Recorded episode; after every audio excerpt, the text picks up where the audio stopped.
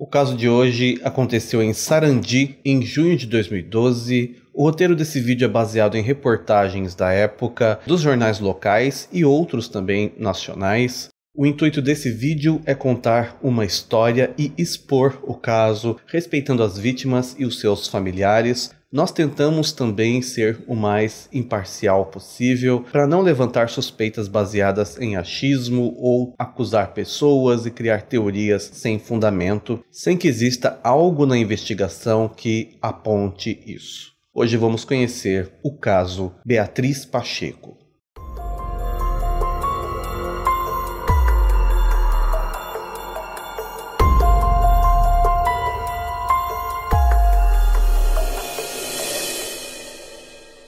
Beatriz Silva Pacheco Gonçalves tinha 10 anos na época dos fatos. Ela morava com a sua mãe, Érica Pacheco, em Maringá. Ela tinha também um irmão. Segundo a sua mãe, ela era uma menina muito alegre, que tinha muitos amigos no bairro. É, ela gostava muito de estudar e ela também passava muito tempo no bairro onde a tia dela morava, em Sarandi. Sarandi é um município muito pequeno e com bastante gente de origem humilde. Pelo menos na época dessa história, em 2012, tinham algumas regiões que ainda eram verdadeiros matagais, ruas ainda não asfaltadas a localidade estava começando a se desenvolver, mas ainda era um pouco atrasada se você comparar, por exemplo, com o Maringá, que fica ao lado e é bem mais evoluída com relação às necessidades básicas de quem mora lá, saneamento básico, escolas, transporte público. Para você ter noção do tamanho da cidade, de acordo com o último censo, que é de 2019, a população estimada é de pouco mais de 96 mil habitantes. E até hoje em dia, o que ajudou a cidade a crescer um pouco foram é, que aquelas zonas que não eram habitadas acabaram se tornando condomínios ou loteamentos.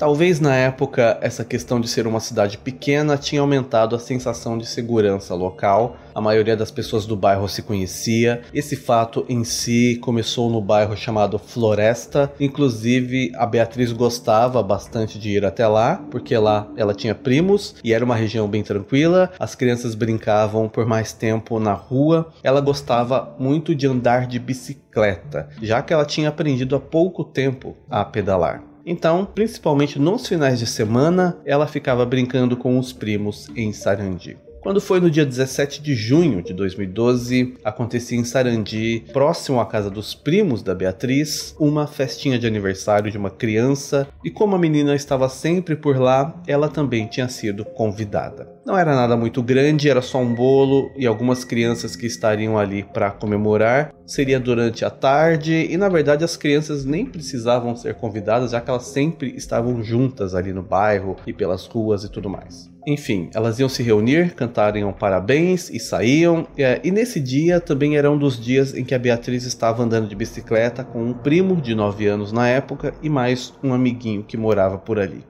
É importante também levantar que 90% do tempo em que as crianças estavam na rua, mesmo achando que era um local tranquilo, seguro, havia sempre por perto um adulto, até porque era perigoso uma criança cair de bicicleta ou acontecer algum atropelamento. Então, por mais que eles ficassem bastante tempo na rua, geralmente tinha alguém olhando. A própria tia da Beatriz ficava sempre de olho nos filhos e na sobrinha, mas como eu falei, isso acontecia em 90% do tempo. E é exatamente em um dos momentos em que não havia ninguém que um homem surgiu na rua, também de bicicleta, e chamou as crianças para perto dele. Quem se aproximou primeiramente foi o primo da Beatriz. Esse homem é dito que ele ofereceu cinco reais para que o primo da Beatriz cuidasse do seu cavalo, que estaria ali próximo em uma região que era um matagal. Algumas matérias citam que esse homem ofereceu, na verdade, 10 reais mas o garoto, em entrevista, disse cinco.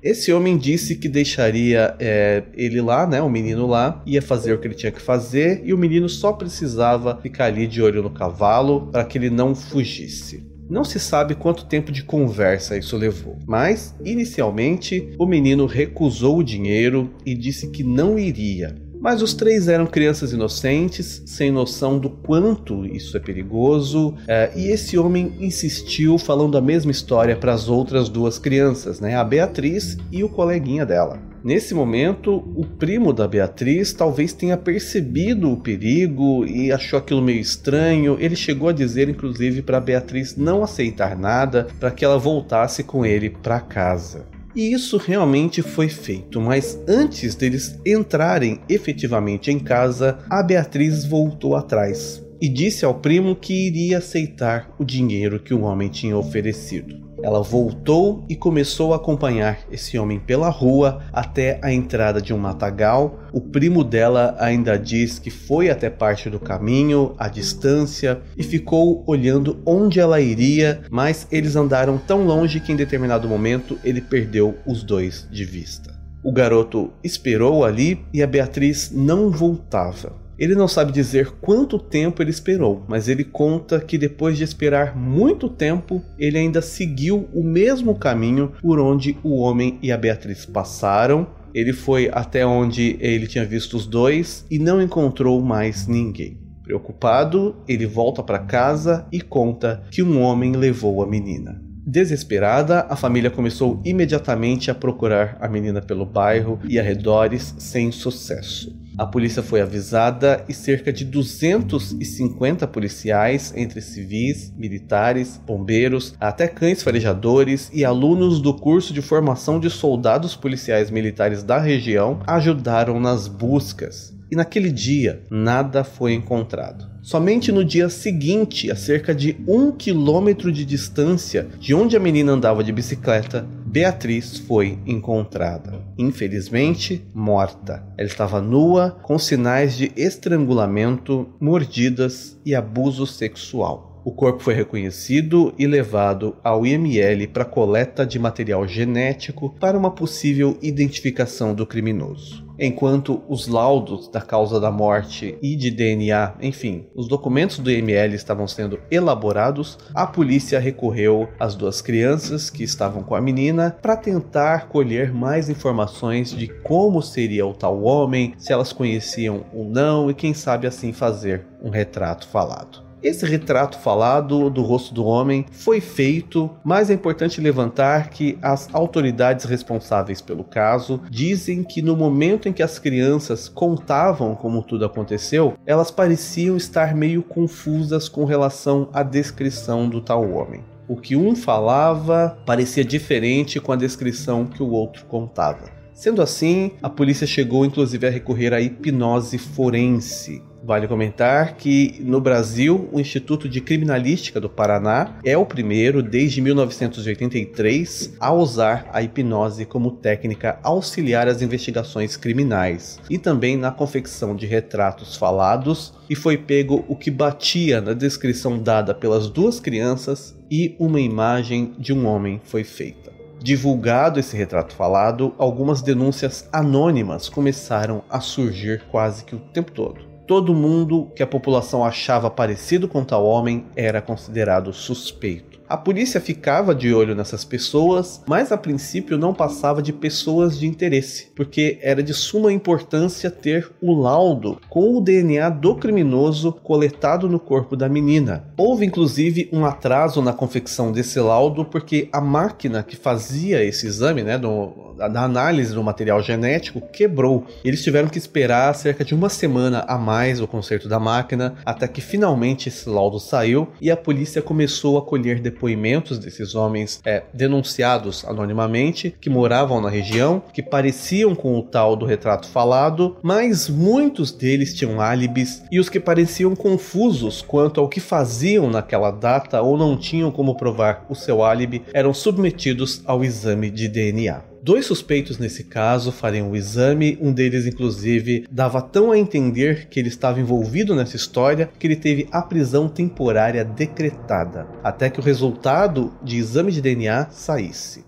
Resultado esse que, quando ficou pronto, acabou inocentando esses homens. Fora quem parecia com o retrato falado e as várias denúncias da população, outras pessoas começaram a ser investigadas também porque foi levado em conta aquela questão das crianças confusas com relação ao rosto do homem. E também porque passaram-se dias sem uma resposta de quem era o criminoso e a população começou a cobrar mais rigor nas investigações e o Conselho Comunitário de Segurança passou a oferecer na época uma recompensa de 5 mil reais para quem apontasse quem era o criminoso. Logo, também qualquer pessoa envolvida com crimes sexuais contra menores ou não passaram também a ser consideradas suspeitas nesse caso e todos tiveram material genético colhido. Um suspeito em si chamou bastante a atenção um pedreiro de 44 anos que foi denunciado pela própria família. Uma pessoa da família é, que morava com um homem disse que no dia que a menina sumiu, esse homem chegou em casa com arranhões, ele estava bêbado, sujo de terra e disse que ele chegou em casa, sentou-se no sofá da sala e falou que tinha cometido uma grande besteira na vida dele. Vendo o caso na TV, alguém da família dele decidiu que era melhor entregá-lo à polícia que, diante de muita coisa suspeita, decidiu levar o homem para a delegacia para prestar depoimento. Lá, ele confirmou que esteve na cidade naquele dia, mas ele fala que ele bebeu muito e não se lembrava de tudo o que aconteceu naquela data.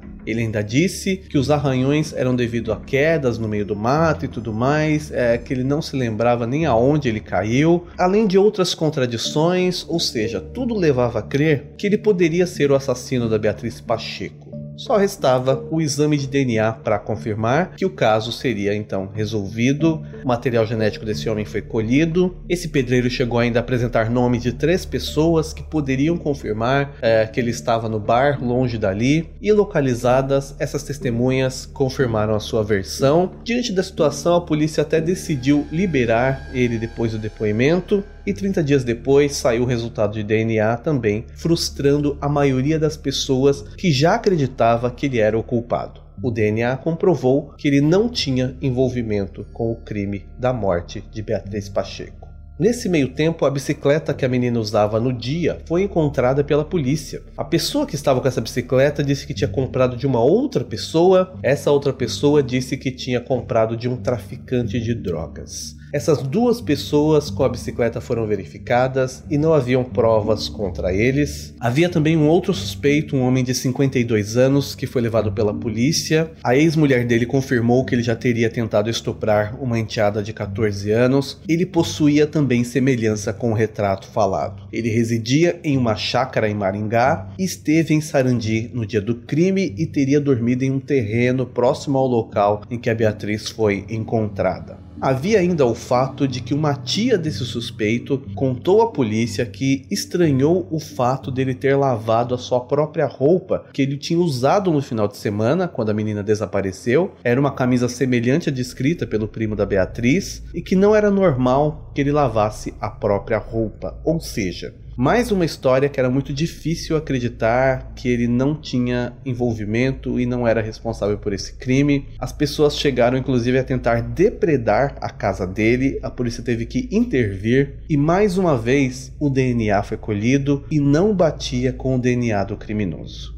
Esses foram os suspeitos com histórias mais relevantes e descritas. A população cobrava cada vez mais, e é importante ressaltar aqui a conduta do delegado, né, da autoridade responsável na época por esse caso, que apesar de tantas denúncias e pressão popular, em entrevistas você percebe que ele sempre se mantém centrado, sem conclusões precipitadas, ele nunca dá a entender que tenha o culpado em mãos, ele sempre ressalta a importância das provas numa acusação, ou seja, ele manteve a cabeça fria e por mais que a gente possa pensar que ele não está fazendo mais do que a obrigação dele, em vários casos parecidos, a gente vê que as autoridades ficam sedentos por uma conclusão, se sentem desafiadas, querem mostrar serviço e acabam sucumbindo, tomando decisões precipitadas que podem atrapalhar uma investigação que era séria ou até mesmo acabam prendendo um inocente que depois acaba sendo libertado sem provas. Acabam pegando alguém como bode expiatório.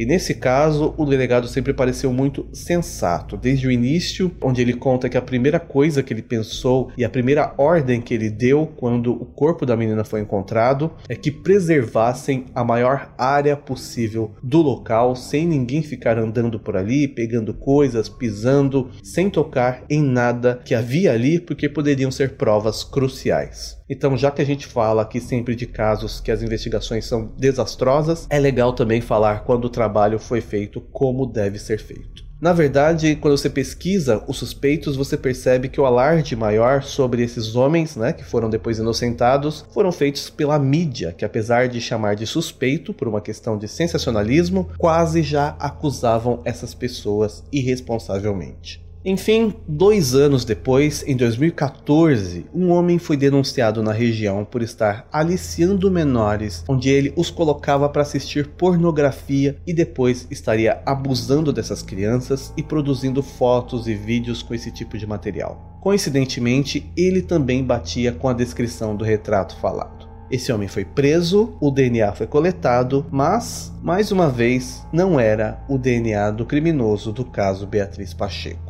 Até outro homem que já havia morrido, mas que na época do caso era vivo, também foi denunciado pela própria família como suspeito. A polícia chegou inclusive a exumar o corpo desse homem, colher DNA e também não era o criminoso.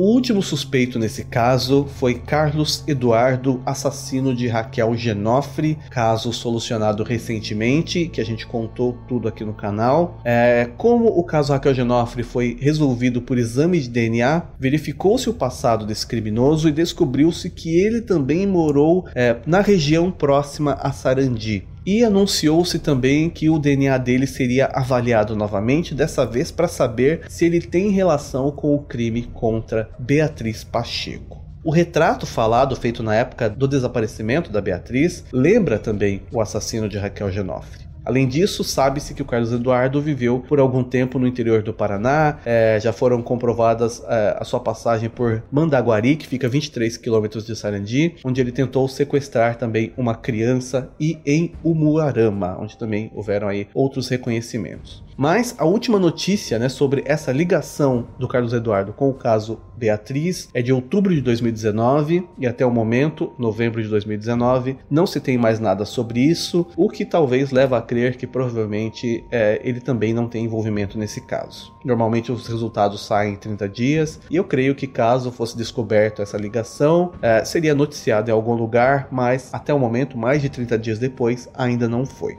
Ao total, foram mais de 250 pessoas investigadas. Não tem, obviamente, como contar aqui a história de todos. Entre eles, é, como eu falei, a maioria foi submetida a exames de DNA, outros tinham álibis, e apesar de tudo isso, passaram-se anos e o criminoso não foi encontrado, e ninguém até o momento foi preso por esse crime o que frustra mais a família, a população e a polícia, já que é uma cidade pequena onde seria fácil saber quem era ou não era da região. A família diz que é provável que seja alguém que a menina conheça, porque eles dizem que ela era esperta e não aceitaria esse tipo de oferta de um desconhecido, ainda mais para entrar em um matagal. Mas o primo diz que ele não conhecia o tal homem. Ao longo do tempo, os delegados responsáveis pelo caso foram trocados, é, sem novas pistas, não tem muito mais o que investigar. A família de vez em quando tem algumas suspeitas e passa para a polícia que verifica, mas até o momento não se tem a solução desse caso. Uma creche na região recebeu o nome de Beatriz Pacheco em homenagem à menina. Comenta aqui embaixo o que você acha dessa história, todas as suas teorias, se você morou ou mora na região, como foi a repercussão desse caso na época ou se ainda existe hoje, né? Se as pessoas comentam ainda sobre esse assunto. Obrigado por assistir até aqui. Por enquanto é só e até mais.